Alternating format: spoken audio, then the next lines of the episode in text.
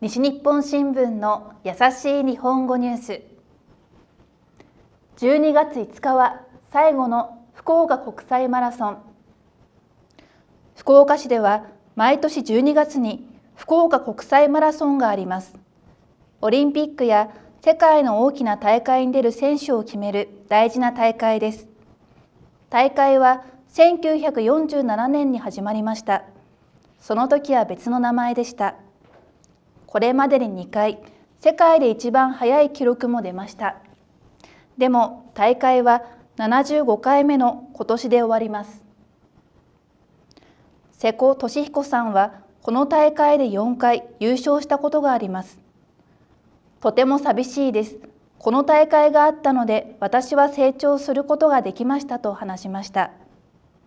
最後の大会は12月5日にあります。マラソンが速い日本の選手が何人も参加します以上西日本新聞の優しい日本語ニュースでした。